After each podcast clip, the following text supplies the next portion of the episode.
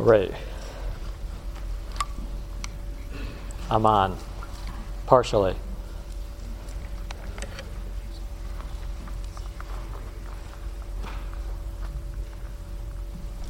Try it again. How about now? Okay. All right, so we're going to do chapter 13 today. That is on page 98 in the study guide. So we talked about chapter 12, had a good discussion about that. I, the analogy of the body fits in so many ways. Like I like the, one of the things that Josh pointed out, where when one part of the body hurts, the entire body responds, which I think that's a really good parallel for how it ought to be. And then Raymond brought up, he asked it as a question, but I think it's a good point, which was that we oftentimes focus about on the us making sure that we treat everyone like the body, that we mean we have to serve everybody else. But the flip side of that is we need to be ready to ask for help too. And I, so I think that's a good point to keep in mind as well. All right, and I think that's oh for what day is it? Wednesday. On Sunday we're going to do chapter 14. So that's the plan, by the way. And with that said, then John's going to lead us in a prayer. Dear Lord, we, we love you and thank you for the love that you have given to us all throughout our lives. And we thank you for your for both your mercy and your justice. We thank you for Jesus, who was example of the of the, of the ultimate form of love and and of your love for us. We pray that you'll fill us with your spirit this evening as we open up your word. Help us to, to see what you would have us to see in this this evening. It's in your son, name that we pray this evening. Amen. Amen. A few years ago, there were some people who were in church having a Bible study on a Wednesday night. And the, the door was open and a visitor came in. And it, initially, people were happy that somebody from the community came. But then the visitor pulled out a gun and started shooting. And by the time he was done, nine of the people in the congregation were dead. Two days later, during the arraignment hearing, several of the victims' families spoke up. One person asked him to study with him and said that he wished that he would give himself to God so that the shooter would be okay. Another said, May God bless you. Another said, We have no room for hate. We have to forgive. One woman said, We welcomed you Wednesday night in our Bible study with open arms. We enjoyed, as we said in Bible study, we enjoyed you, but then she asked that God would have mercy on this person's soul. What was weird is that the, when they did the investigation on why, what was the shooter's motivation, they said that he thought he was going to trigger a race war. And I thought about what must have been going through his head when he's sitting in that arraignment hearing, hearing these people, after he had victimized them, and to hear them say that they didn't want to have a war, right? They weren't willing to fight.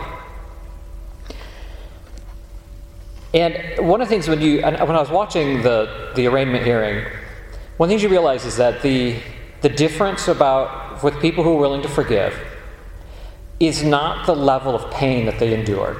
Right? People talked about how they, they didn't have their sons, they didn't have their daughters, they didn't have their wives or their husbands.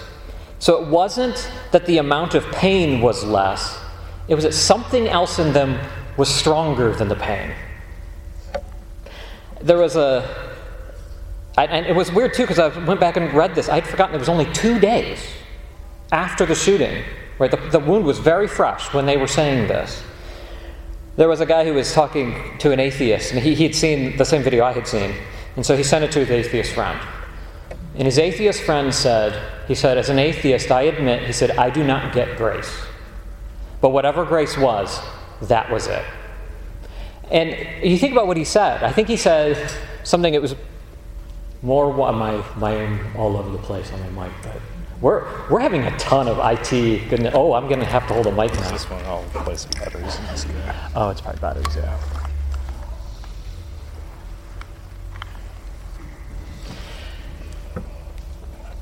I think that that atheist recognized maybe more than he thought. But he said that as an atheist, he doesn't get grace.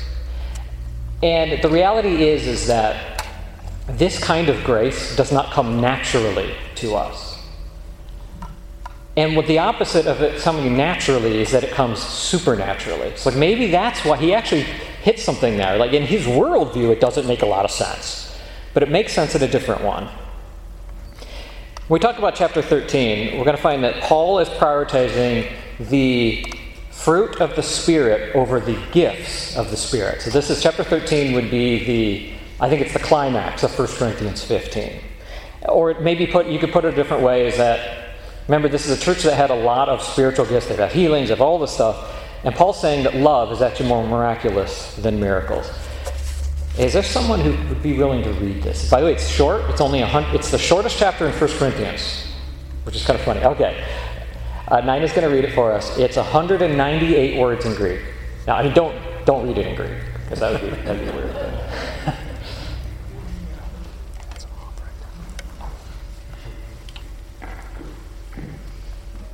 If I speak with the tongues of men and of angels, but do not have love, I have become a noisy gong or a clanging cymbal.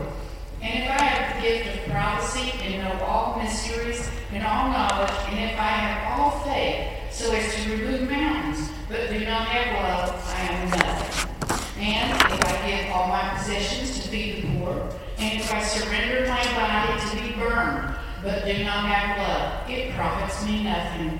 Love is patient, love is kind, is not jealous, does not brag, is not puffed up, it does not act does not seek its own, is not provoked, does not take into account the wrong suffered. It does not rejoice in unrighteousness, but rejoices with the truth. It bears all things, believes all things, hopes all things, endures all things. Love never fails. But if there are gifts of prophecy, they will be done away. If there are tongues, they will cease. If there is knowledge, it will be done away. For we know in part, and we prophesy in part, but when the perfect comes, the partial will be done away. When I was a child, I used to speak like a child, think like a child, reason like a child. When I became a man, I did away with childish things. For now we see in the mirror dimly, but then face to face. Now I know in part, but then I will know fully, just as I also have been fully known. But now, like faith, hope, love, these three, but the greatest of these is love. All right. What stuck out to you, or was there questions that you had?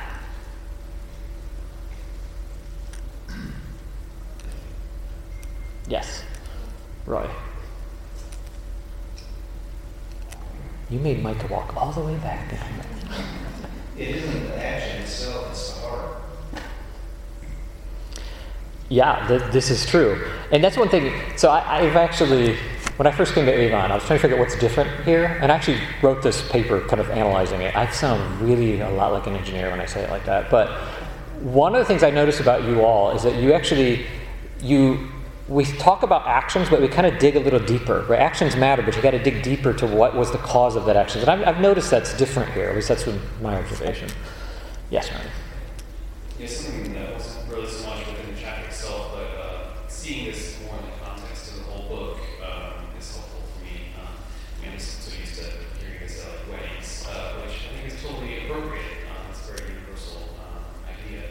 Um, but in that context, it's like you got something fresh and new, and like a clean slate, and you're going to build it, you know, on this foundation of love. But really, what Paul is dealing with is they got this quagmire of all sorts of problems, and he's saying that this is what will fix that.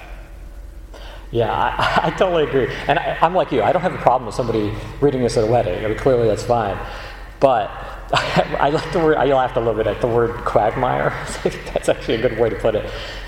Here's what didn't happen. They're not like, Paul, write us a piece of poetry about what love is. Like, this comes at the end of a book where it probably had a different, different feeling when they were hearing it for the first time. Uh, yes, Alan? I was touched this time by if I give away Know, so much of life is preparing to give away.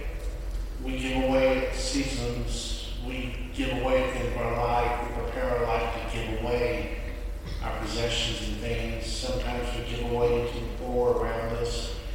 And yet, love, what if it were said, he wasn't great philanthropist, uh, one of those guys that gives it all away, but he loved. He loved. Would that not be better to say of someone than look at all they have acquired and given away?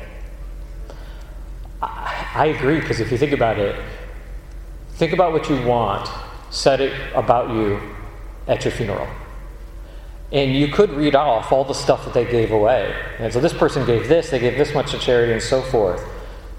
But would you want that said, or would you want to say, they loved other people, as evidenced by the fact that this, these things happened, right? That would be the better way to put it. I mean, that's what I would want said. I don't want just you reading my resume, you know, which is just read off the stuff I did. That's one thing. I, I, would hope that people would see the bigger picture of that. Yeah, I agree with you. Yeah, Nina? The thing that jumped out at me is it's more than what we think it is. It's not emotional bleeding. It over because it overcomes way too much in this chapter just to be something emotional. I, I amen to that.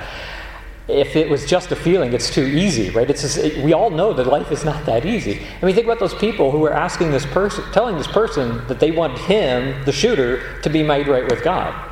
Did that feel like the right thing? Feelings were not the, what was going on there. It was something bigger than that. Yeah, I agree with you. What else?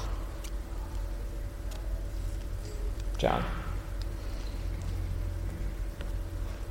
I heard a discussion earlier today. This Jewish guy was basically saying he's not sure he believes the idea of unconditional love. Like he points to a lot of passages about like, well, if you if you do what's right, then you'll get the blessings of God. If not, then you won't, right? So that kind of idea. And so I noticed here it's love uh, versus 6, it does not rejoice at wrongdoing, but rejoices with the truth. So I wonder if there's anything, I just I, I hear that a lot of unconditional love. Like, it's kind of saying, like, this idea of love isn't quite the idea of unconditional love. Uh, I don't know if that's, like, not the right word to put with love.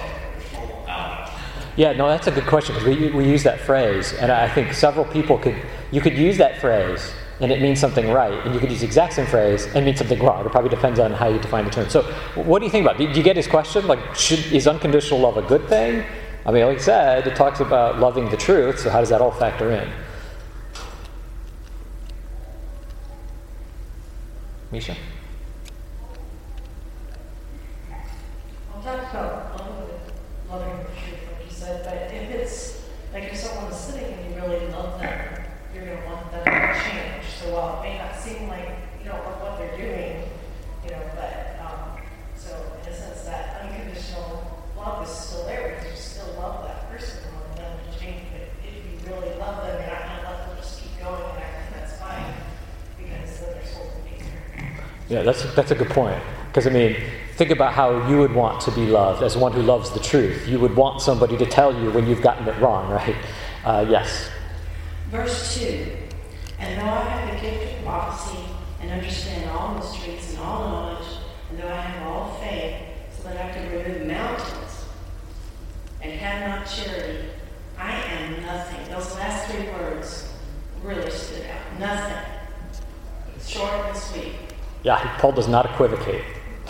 a good point. Uh, Lisa? So, uh, just going off of what Misha was just saying, I totally get behind that, and I love the verse Jonathan read, I love rejoicing the truth. But what gets me is verse five, irritable. When I'm trying to be patient with someone I love who is sinning, then I also get irritable. And that's where it kind of stops me, that's where I figure I'm hungry, realizing I don't have the grasp of this chapter yet. Well, I think we. This is one of those things where you spend your entire life realizing to what degree you don't have a grasp. You know? yes, correct. if I had more time, uh, it only just kind of jumped out at me. He's, it's almost like he's going through the answer to all of the problems he has just discussed. So love is patient. He had said back in chapter 11, when you're participating in the Lord's Supper, wait for each other. Don't rush. You know, uh, verse verse 6, do not rejoice at wrongdoing. Well, back in chapter 5, right? They had a, a man who was living in sexual immorality, and they were they were actually good with that. It wasn't that they were ignoring it; they were they were almost pleased with it. Well, love doesn't do that. Um, so I don't know. Maybe someone has already done it, but almost every single one of these you can trace back to a passage in this letter. saying, What you all have been doing, that's not love. Love is actually this way. It's it's patient. It's kind. It does not boast. Um, so yeah, maybe there's a certain series in there somewhere. Well, you said maybe somebody's gone through that list. Well, I have one. I mean, some of them cross many areas, but like you said, the words even line up. I mean, he says it's not puffed up. Well, he said they were puffed up in chapter 8. He says it's not rude. That's the same word in Greek that he used in chapter 7. He says it's not self serving.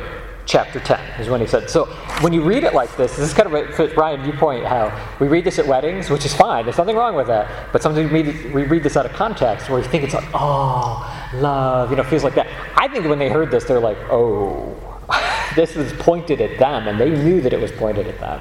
Alan.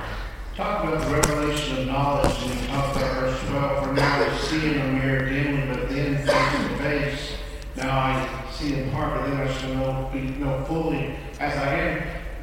They knew the kind of love he's talking about then. We have it fully revealed to us. How much more ought we to love? Oh, that's a good way to put it. Yeah, I hadn't thought about that. You know, and I like this too because this part of, of chapter 13 fits very similar with what he did in chapter 8, verses 2 through 3, where he's talking about knowledge. And Paul does two things.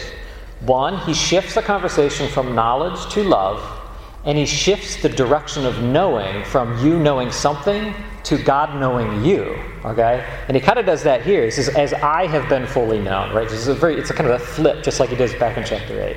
Bob. Okay, I've got to ask you the question that you read, verse 10. That, that which is perfect. Okay, but when what is okay? So that which is perfect. So your question is, what does that refer to? What do you guys think? Do you, do you see like the deflection there, by the way? That comes out. yeah, it's a good question. And my NET renders it, but when what is perfect comes, the partial will be set aside. So in that case, it reads a little bit differently. What did your translation say? When the perfect comes, Okay. the partial will pass away.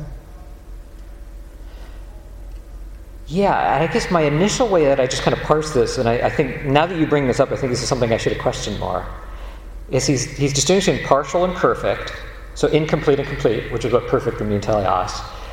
And then as he goes on, he talks about how we see in a mirror indirectly, that sounds like partial to me. Then we will see face to face, so that sounds like perfect.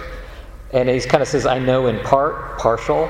And he says, and I will know fully, complete. So I figured that's what he was referring to, but I feel like that still doesn't totally answer your question. But Nina to the rescue. I have a cross reference here that says that which is perfect comes, or that which is mature. So if you look at it as that which is mature, in all of these things, if you have, have that but if you don't have love, then you haven't reached the maturity yet that you you should reach in order to fully know and be known and serve. And Yeah, and that's a good point because teleos is translated mature or perfect, and both definitions are totally legit with the Greek word. So you have to use context to distinguish. And what you said would fit because I mentioned how partial and complete at other parts, but I had skipped over the part where he talks about thinking like a child, which would fit the maturity aspect.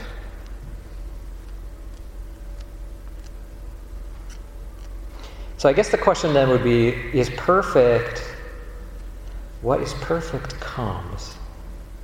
So then is he referring to just their maturity here that you could have maturity on earth, or is he saying the completeness that you would get in the end of time when you're resurrected? Because it does actually seem to point to that when he says, as I have been fully known.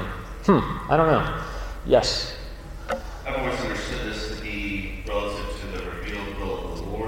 that they had put extra emphasis on these spiritual gifts, but they would be temporary until the complete revealed word of the Lord would have been understood and known. And then those those gifts would go away. And then later on, with, with faith, hope, and love, the faith and hope is also something temporary that's pointing towards ultimate fulfillment in heaven, and then love is the thing that that lasts forever. Okay, that's a good point. Yes, that and that would clearly fit because he does actually distinguish that the some of them are transcendent in time, meaning they will will last forever, i.e., love, and other ones are not as transcendent because they don't go as long. Therefore, they're partial, if you will, which would have been a surprise because they were probably like, "We have all these spiritual gifts, you know, this is great." And Paul's like, "Actually, you need to work on another gift." yeah, that's a good point. Alrighty, any other questions or comments on any of that? Yeah. You know, I always think about those gifts, and I, I long for those gifts. Like, wouldn't it be incredible to have those kind of gifts? And he said, even if you had all that, but didn't possess this attribute, it doesn't mean anything. And so I sit here and I long for these things that make it equal to you or something like that, and you can miss the whole point by wanting something that isn't really the maturity, the fulfillment of that revelation love is. So Yeah, this gets the point before he said, I am nothing if I don't have these things. You, you think, we've arrived, look what all the stuff we've got. It's like, no, you're, that's, that's, you focused on the wrong things. Yeah. All right. Let's talk about how this all answers some of the prior issues. This is question number six. So, how does the chapter fit with the flow of thought that Paul is developing, has been developing in 1 Corinthians? How does this answer the issues that he sees? What are your thoughts on that?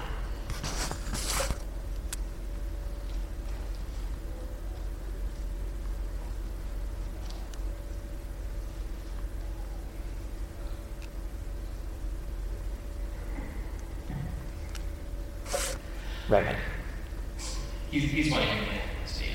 Um, one of the issues that we see in the Corinthian church is an unwillingness to surrender. And think about unconditional love. When you think in combat terms, you hear of unconditional surrender. Um, and they're not willing to give up their li- liberties. Them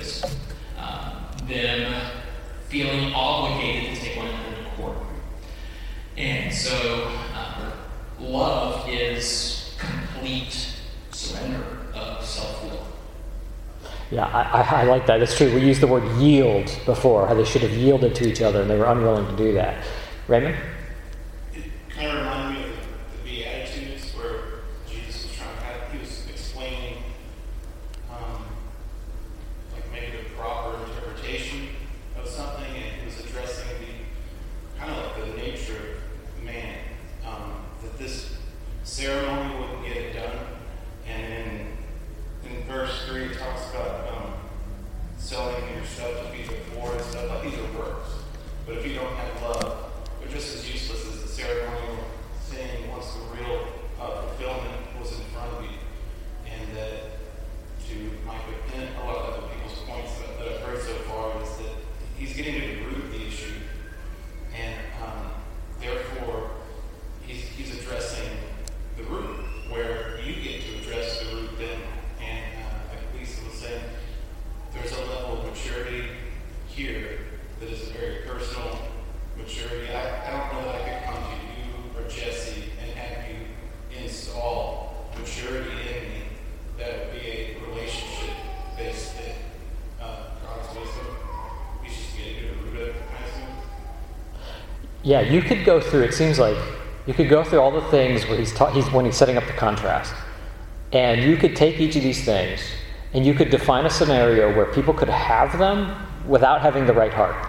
You could give your body to be burned for the wrong reasons. You could think of ways reasons that be the case, but you can't do that with actual love. But the flip side of that is also you can't have love without having corresponding works where you want to do it for the right reason. So you get a two for one if you, if you get love.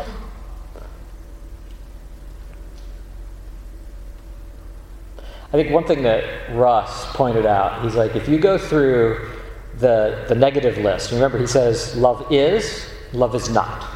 And you take the is not list and you look back at all their issues, you could find that they lined them up. And then he made the point that Paul chose that list because he saw these problems in the congregation. Right? And that's why I think when you read this in context, you realize they probably, this message probably landed a little differently with them when they were first hearing this. You know, this would have been a harder message to take than just a piece of poetry.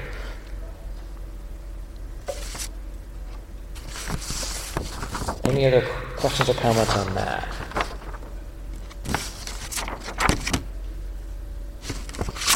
So let's talk about how does this chapter align with things that you've read in the Gospels or in the rest of the New, and you can include the Old Testament as well if you like.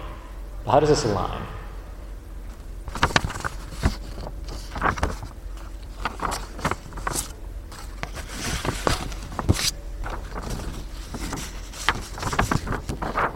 I just see like a lot of things that just seem kind of flipped in their value throughout the Gospels. And um, even like when he's doing the Sermon on the Mount, he talks about these things that you have to do, but then he flips it where it's like, it's your carpet ball then, you know? You don't just not kill somebody, you can't, you shouldn't even be angry with them, which is again the hard issue to love, you know? Um, and I like how, you know, he's, he's listing all these things that you would think would be important, but then love something that just everybody, even the poorest person, can do. You know, and it's not about, it's the exact opposite of pride. When you're loving somebody, it's like, you know, it's you're giving up everything, and it just all those things that you can do and all those works are great. but Without it, it's like I don't know, it's like the hardest thing to do, and yet the thing that anybody can do. And you don't have to be wealthy. Or, it's just kind of the upside down that Christ was doing. Yeah, I like that. Well, I, how'd you put it? It was the hardest thing to do, but it's something that anyone can do. I, I think that that actually nails it too. Yet I think this fits something, Alan, and you had you brought up about how you could have somebody say, I, I can't remember what, exactly how you put it, where if you had somebody like at their funeral and they say, I gave $10 million to, to some charity, and so that, they're from a good person. Well, first of all, that doesn't prove that. But he's like, not everybody can give $10 million to charity because they don't even have $10 million to charity. So it's, it's, not, it's not scalable. Not most people can't do that. Love can fit many, many different contexts. Uh, yes. I think, you know, just looking at this chapter, I think we see a lot of Jesus. And, you know, my, what's it, God, you know, the attributes of God in this, and in Jesus. He gave up everything. Why? He loved us. And just all of these attributes about love, they fit him to a T. And who are we to imitate? And follow? Yeah. I think to your point, 1 Corinthians, you could do a, a study guide and almost say that 1 Corinthians is the gospel applied to real life because it, it, it lines up that closely. Jesse or Mitch? Yeah, so I'm a little bit behind, um, but going back to the question about verse 10, but when the perfect comes, the partial will be done away. Um, as I was reading in the back, my eyes went to verse 8 that says, Love never fails.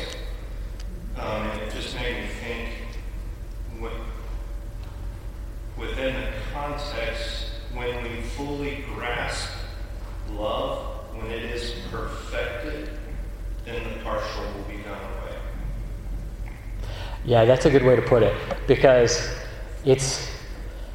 It reminds me of something that actually, Mitch, you said a while ago, where you were talking about how there are certain things that are good to do in our lives. And this is what we're talking about spiritual gifts. These are good things. But when you think about them, you realize they cannot, some of these things cannot be the ultimate thing because you could take them too far. If you can take it too far, it's not the ultimate thing. And I, I, I think, Mitch, you brought up the being a good father. It's like, I'm such a good father, I stay home all day and I'm with my kids all day. Well, okay, somebody's got to make the money. Okay, that's how this is going to work. So that would be a case where you take it too far. But you could say, I'm such a good employer, I never come home. Well, that's another extreme. What is something that you can do that you cannot take too far? Love, right? This is why love never ends. You can you can't go too far with it. Nina. In Matthew 7, 22, it says, Many will say to me on that day, Lord, Lord, in your name, do we not prophesy in your name? Did we not cast out demons? And in your name done many miracles?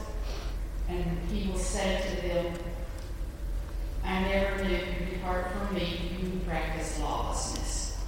So that's Jesus himself saying, You can have all of these things and still not have love and be practicing lawlessness.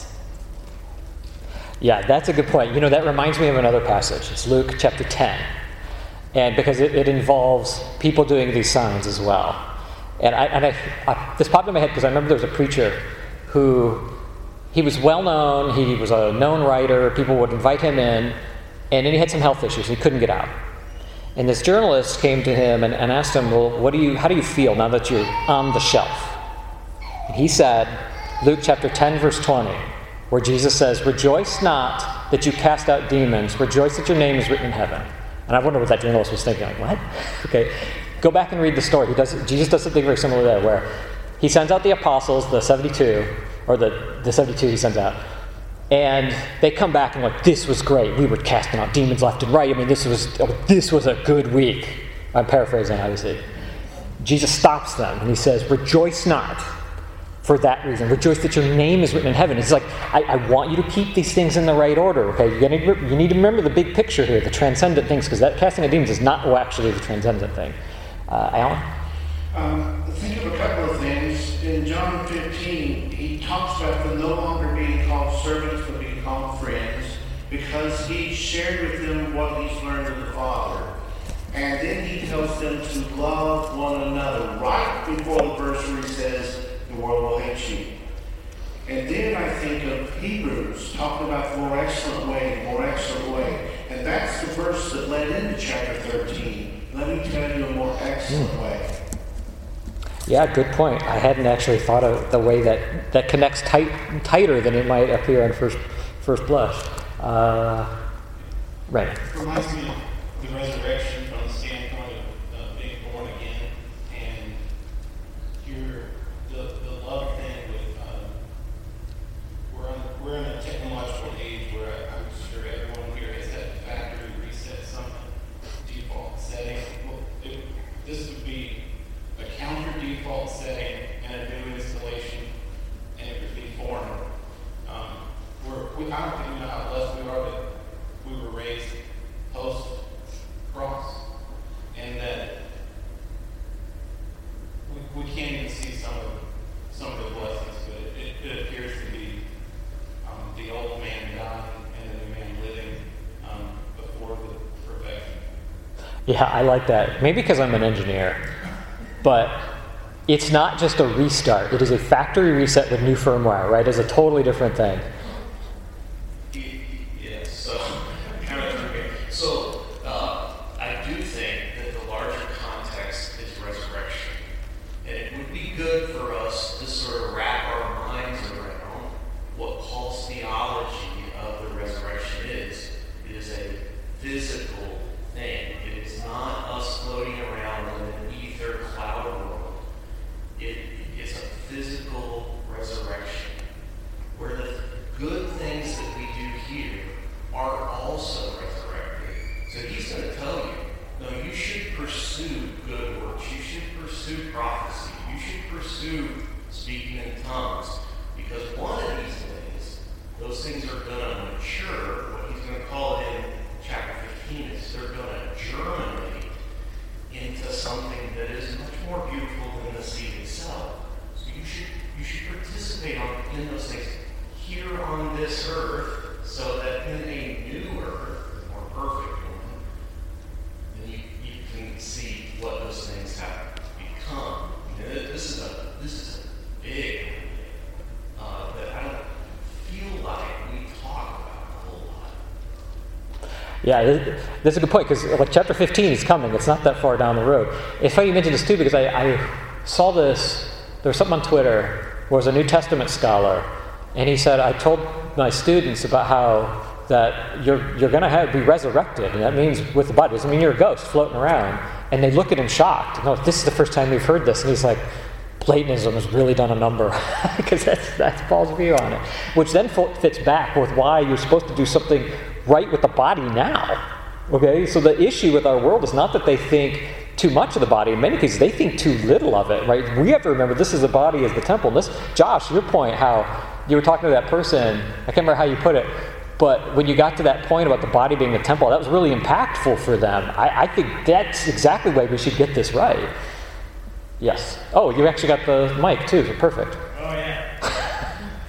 so all this, all this talk about, um, obviously Paul's talking about love, and a couple of brought up about Jesus talking about love. That I, I don't know that I've ever really made that connection before to think back to the way Jesus talks about love and handles it in his conversations, but I'm marrying that along with some of our questions about, well, we say God has this unconditional love, but then there are conditions. How can that possibly be? So here, here's kind of the way I think about it. In Romans, we read, God shows his love for us, and that while we were still sinners, Christ died for us. So that's his love expressed in Christ dying for us. It wasn't contingent upon us being obedient to him first that he made that sacrifice. So it was unconditional in that sense. But then we also have Jesus making statements like, if you love me, you'll keep my commandments. So we have a sacrifice, but in order to partake in that sacrifice, gaining forgiveness, gaining salvation, there are conditions for how we should act.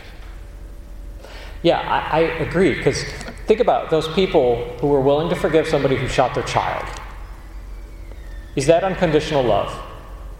They were asking him to come to Jesus. So, okay, you want to call that a condition or not? They recognize that this person has to change. But, you know, if somebody's willing to forgive somebody who killed their own child two days after it happened, I don't know. In some sense, that means condition, unconditional love, even while they're asking him to change his condition. I don't think those are intention. Raymond. Yeah, I think this was brought up a, a few weeks ago, maybe a month ago.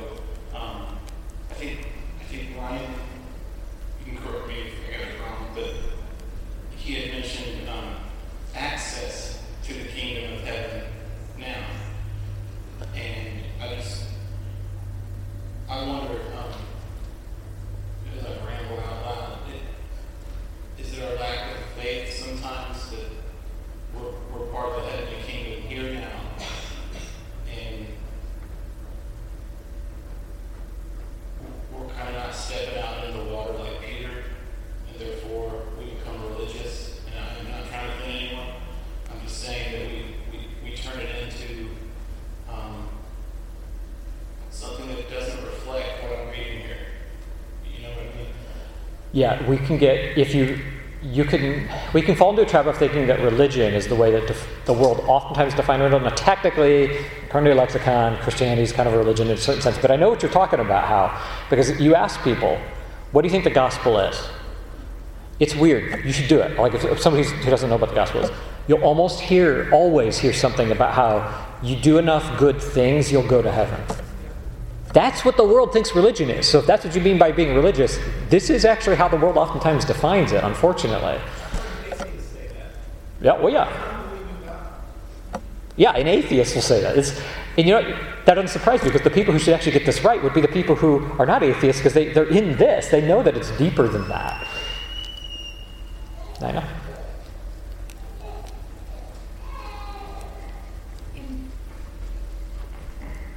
In verse 6, it says, It does not rejoice in righteousness, but rejoices with truth.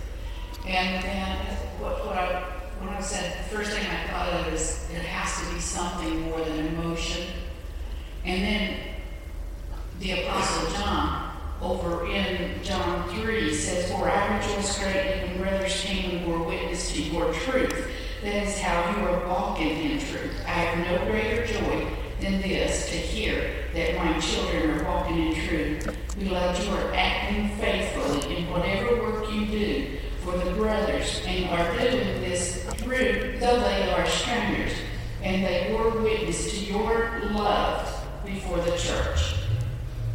So it, it is walking in truth. Yeah, yeah, totally. This has to be, this kind of goes back to the conscience where we tended to focus on the emotional aspect we should mean the full human, right? Heart, mind, and soul, everything has been turned over to God. Yes, Greg. Yeah, in another letter from John, uh, First John, over and over again, he's talking about what love is. We love the brothers, and this is how we know we love the brothers if we do as Christ did. Um, First John three sixteen. By this we know love, that He laid down His life for us, and we ought to lay down our lives for the brothers. So it's, it's kind of fun to, to pick out all the love passages in First John. Uh, but as, as Josh mentioned as well, uh, First John five. Uh, by this we know that we love the children of God when we love God and obey His commandments. For this is the law, the love of God, that we keep His commandments, and His commandments are not burdensome.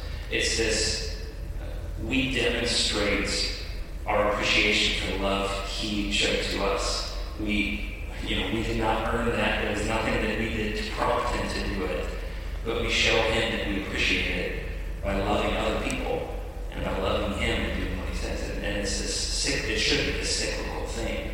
Um, because otherwise, if we don't do anything with it, He's He's sent us such a wonderful gift, and we are basically saying, no, no I, don't, I don't really need that love of yours. um, and how, how dare we? Um, so yeah, First John is great. Uh, it's a study of what love looks like after Paul has then described how it's defined in 1 Corinthians 13. Yeah, and in First John, he does something similar that Paul does, which he flips that, that point of knowing, right? Because in 1 John 4.10 and 4.16, he talks about it's not how about how we loved him, but, but how he loved us. That's where the transformation comes in. And we have to realize that when you want that freedom from sin, you can't just mean freedom from the past deeds of sin. You have to mean freedom from the slavery of sin going forward. It's the whole package. It's either the whole thing or it's nothing at all. And I think that fits this, that fits too how with Raymond your point about hope, because I do think I can't remember how you put it. I do think that we need to remind ourselves of that hope. So sometimes I think our sin, our sins come from the fact that we don't have that hope in front of us as much as we should. So I did this experiment a while ago where I thought, I'm going to try to remind myself over and over and over again and make some observations that I'm saved. Because there's just, it depends the kind of personality you are. I'm not the type of person who's just always like, oh, of course I'm going. I'm just like, yeah, but I'm, I'm, I'm there's so much farther to go. So I question that. So I'm like, I'm to lay all that aside. I'm just to do an experiment, see what happens. I, I'm just to act as if I'm 100% confident. And you know is weirder? It's weird because sometimes you hear people who think that having that confidence will be like, you'll just want to get away with things. I found it was precisely the opposite. It was like me knowing that there is no fear of missing out. I wonder how many of our sins was because it's like, I, this is my only chance I'll ever get this. Like, no, see, what you, you are not going to miss out on anything if you get to where you want to go. I wonder how many times that has actually drawn us down. So I found it was precisely the opposite. It was actually more motivating. Misha. Oh, you can totally change it, the subject. We, we don't follow a strict agenda. said earlier about the unconditional love and how like um, just God's love is unconditional even when we do sin because a lot of times it's like I think we think well it's unconditional unless we break that but the thing is his love's still there he's always wanting us back and it's our love that's kind of conditional I guess like we're the ones who's choosing That's a good that's point. one thing like he wants us to choose to love him and to do his will. And even in um, the story of Adam and Eve, when they they were the first ones that disobeyed him and left, and he still pursued them. He wanted to still have a relationship with them, and I don't know, it just. I think a lot of times we think, well, he's going to love us as long as, you know, once we've like, once we've turned to him, he's going to love us as long as we do the right thing. He loves us even when we're lost. Because he wants us to come back. Yeah, I like the two because that means it puts the onus on us, which I think is the right way to think about it. And like I put it, we're the ones who tend to love conditionally, not him, right? Uh, let's see, Raymond. In verse 5, um, talking about love, does not behave itself unseemly, seeketh not her own, is not easily provoked, and thinketh no evil. So the thing that you're just talking about is when you're assessing your salvation um, personally. Um, this is something we all probably struggle with and fall into. But he, he's bringing up again, thinketh no evil. That's kind of hard.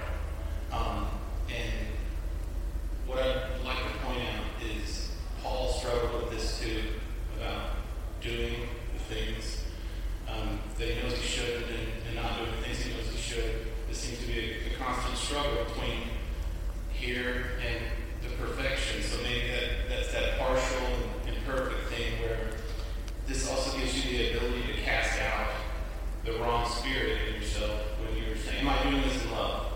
And it's a it's a it's a cross examination of yourself. And it, I think sometimes it feels like you're not saved because you're doing it. But what if it's what if it's the Holy Spirit um, correcting you because you're you're still fallen?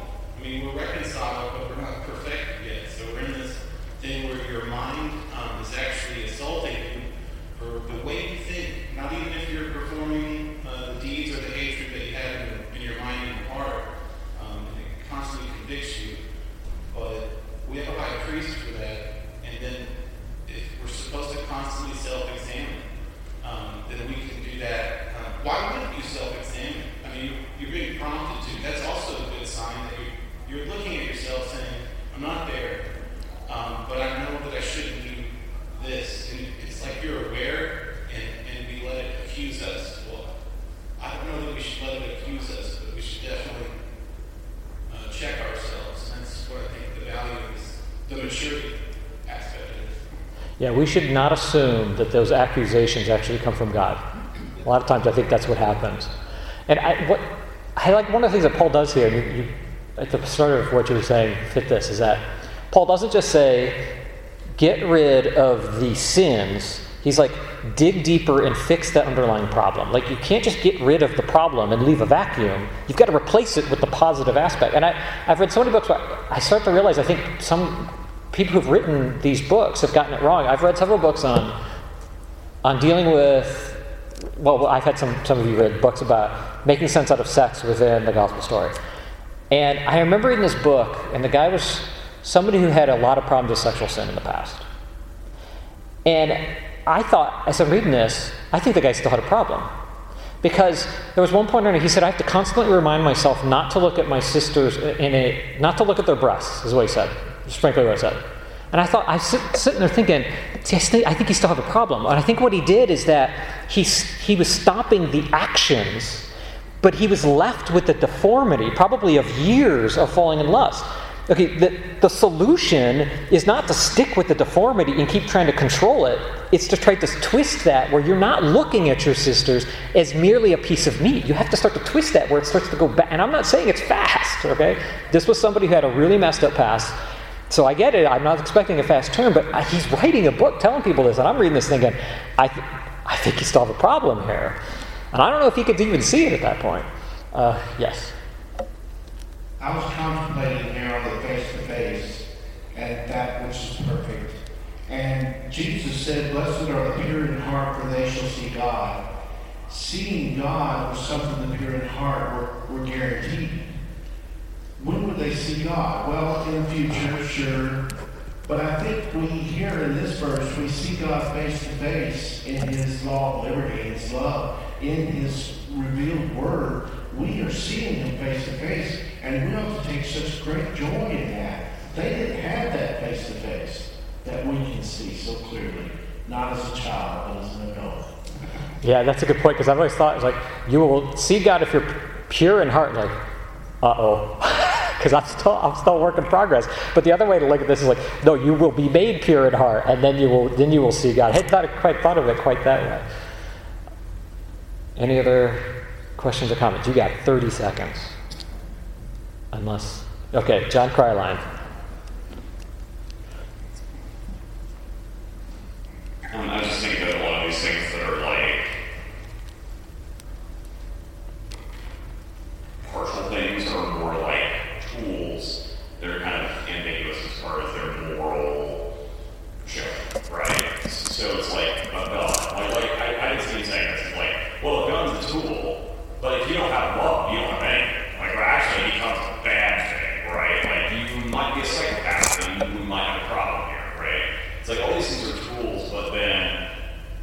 tool or any piece of understanding or knowledge, you have to figure out what to do with that. There's always that moral judgment problem of, well, how does this need to be used? How do we see this? How do we view this? What happens after this? Um, in what instances do we apply this, right? There always is that moral judgment. I think that's kind of what getting at with the love idea. It's like you, anything that you have, you still have to have love, otherwise it becomes useless, if not horrible for you. And we can see what happens there.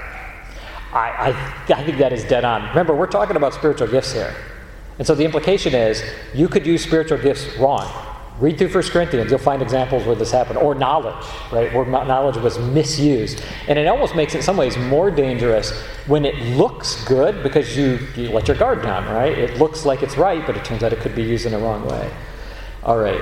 Thanks, y'all. And we're going to do chapter 14 next.